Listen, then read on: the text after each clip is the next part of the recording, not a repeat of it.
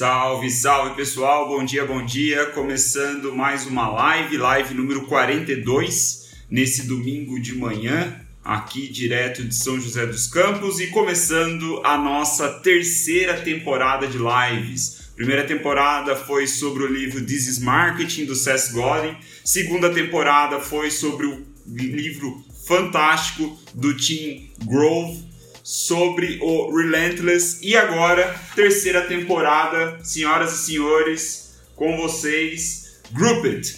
Esse vai ser o nosso segundo, ou melhor, nosso terceiro livro. É, How Small Groups of Friends Are the Key to Influence on the Social Web.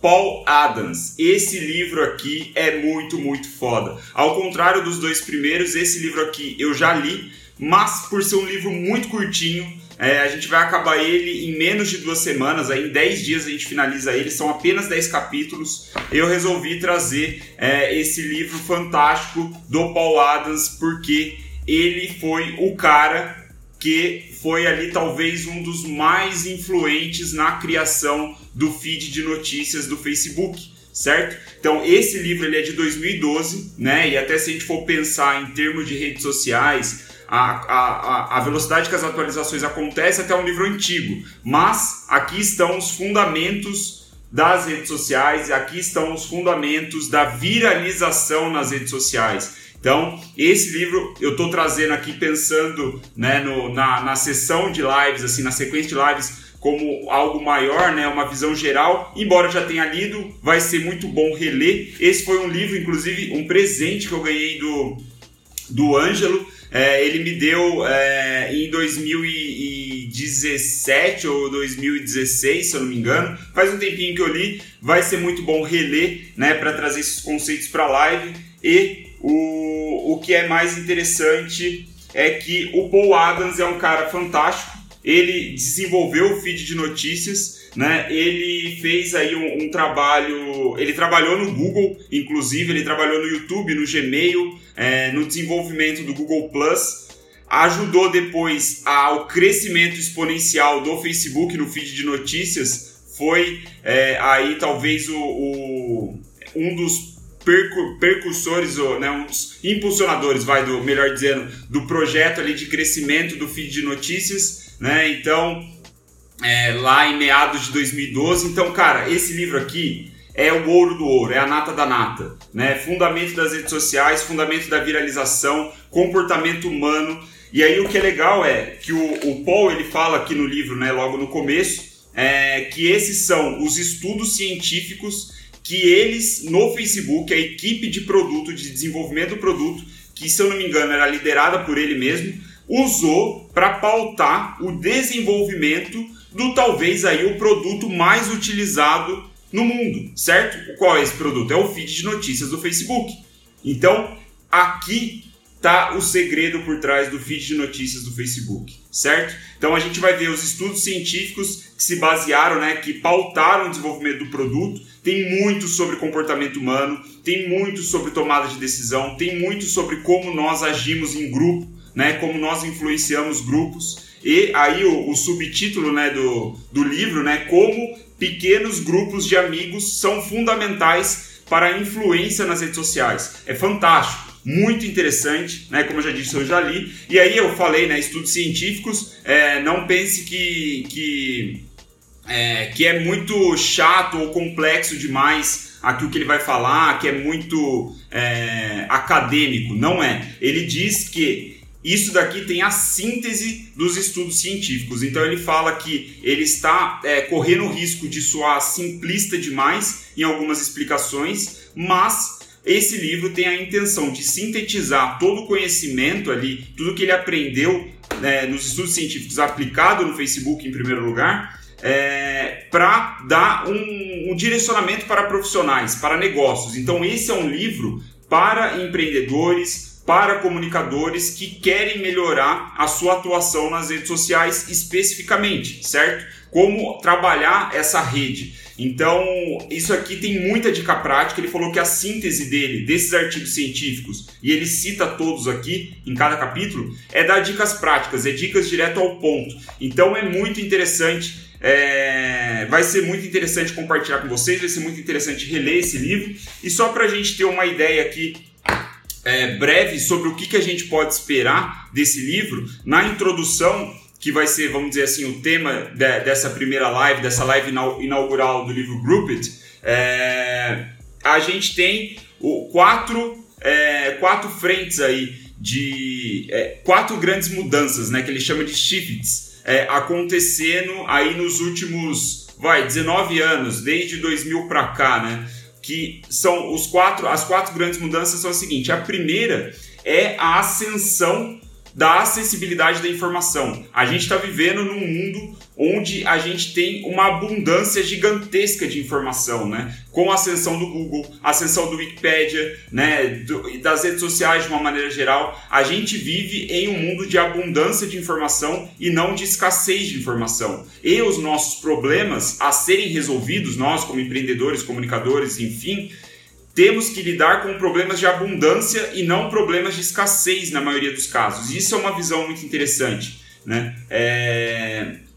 E aí ele diz, né, que hoje em dia na internet está se produzindo mais do que nós seres humanos somos capazes de consumir. Então é uma visão muito interessante de abundância. Essa é a primeira grande mudança. A segunda grande mudança que serve como base para o livro é a mudança da estrutura da web. Né? Nesses últimos 15, 10 anos, talvez, principalmente, a gente tem saído de uma estrutura centralizada no conteúdo, né? onde é, a internet girava em torno de páginas, né? de, de conteúdos estáticos, vamos dizer assim, e estamos mudando para uma internet estruturada em torno das pessoas. Né? A internet mudou, é, as redes sociais mudaram essa dinâmica. As pessoas estão muito mais. É, é, ou melhor, a internet está sendo criada, os produtos dentro da internet estão sendo muito mais criados em torno das pessoas e não em torno do conteúdo. E aí tem uma visão muito interessante que ele já traz logo na introdução. As pessoas com isso estão gastando menos tempo no consumo de conteúdo estático, ali um conteúdo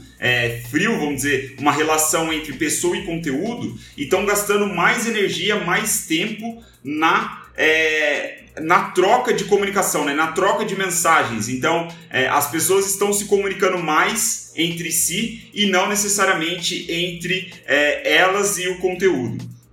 Então, a terceira grande mudança é que pela primeira vez a gente vai conseguir, a gente está conseguindo mapear e medir as relações, as interações sociais. Isso é muito interessante que ele diz, né, que nunca antes é, a gente conseguiu fazer numa escala tão grande e ele, como é, ex-vice-presidente é, de produto do Facebook, se eu não me engano, esse é o título mesmo. É, ele está conseguindo fazer isso em escala absurda, né? O Facebook lá na casa dos 2 bilhões de usuários, eles conseguem medir as interações sociais é, de uma forma muito precisa, né? Tem uma amostra muito grande. Então ele diz que isso é interessante porque a gente consegue é, provar ou testar teorias que antes não eram possíveis através de dados quantitativos. Né? Algumas teorias elas eram apenas validadas qualitativamente e agora a gente consegue ter uma verificação quantitativa disso, que é muito interessante, é muito legal. E ele diz, inclusive, nesse ponto que o marketing boca a boca ele entra nessa perspectiva. Né? A gente começa a entender como que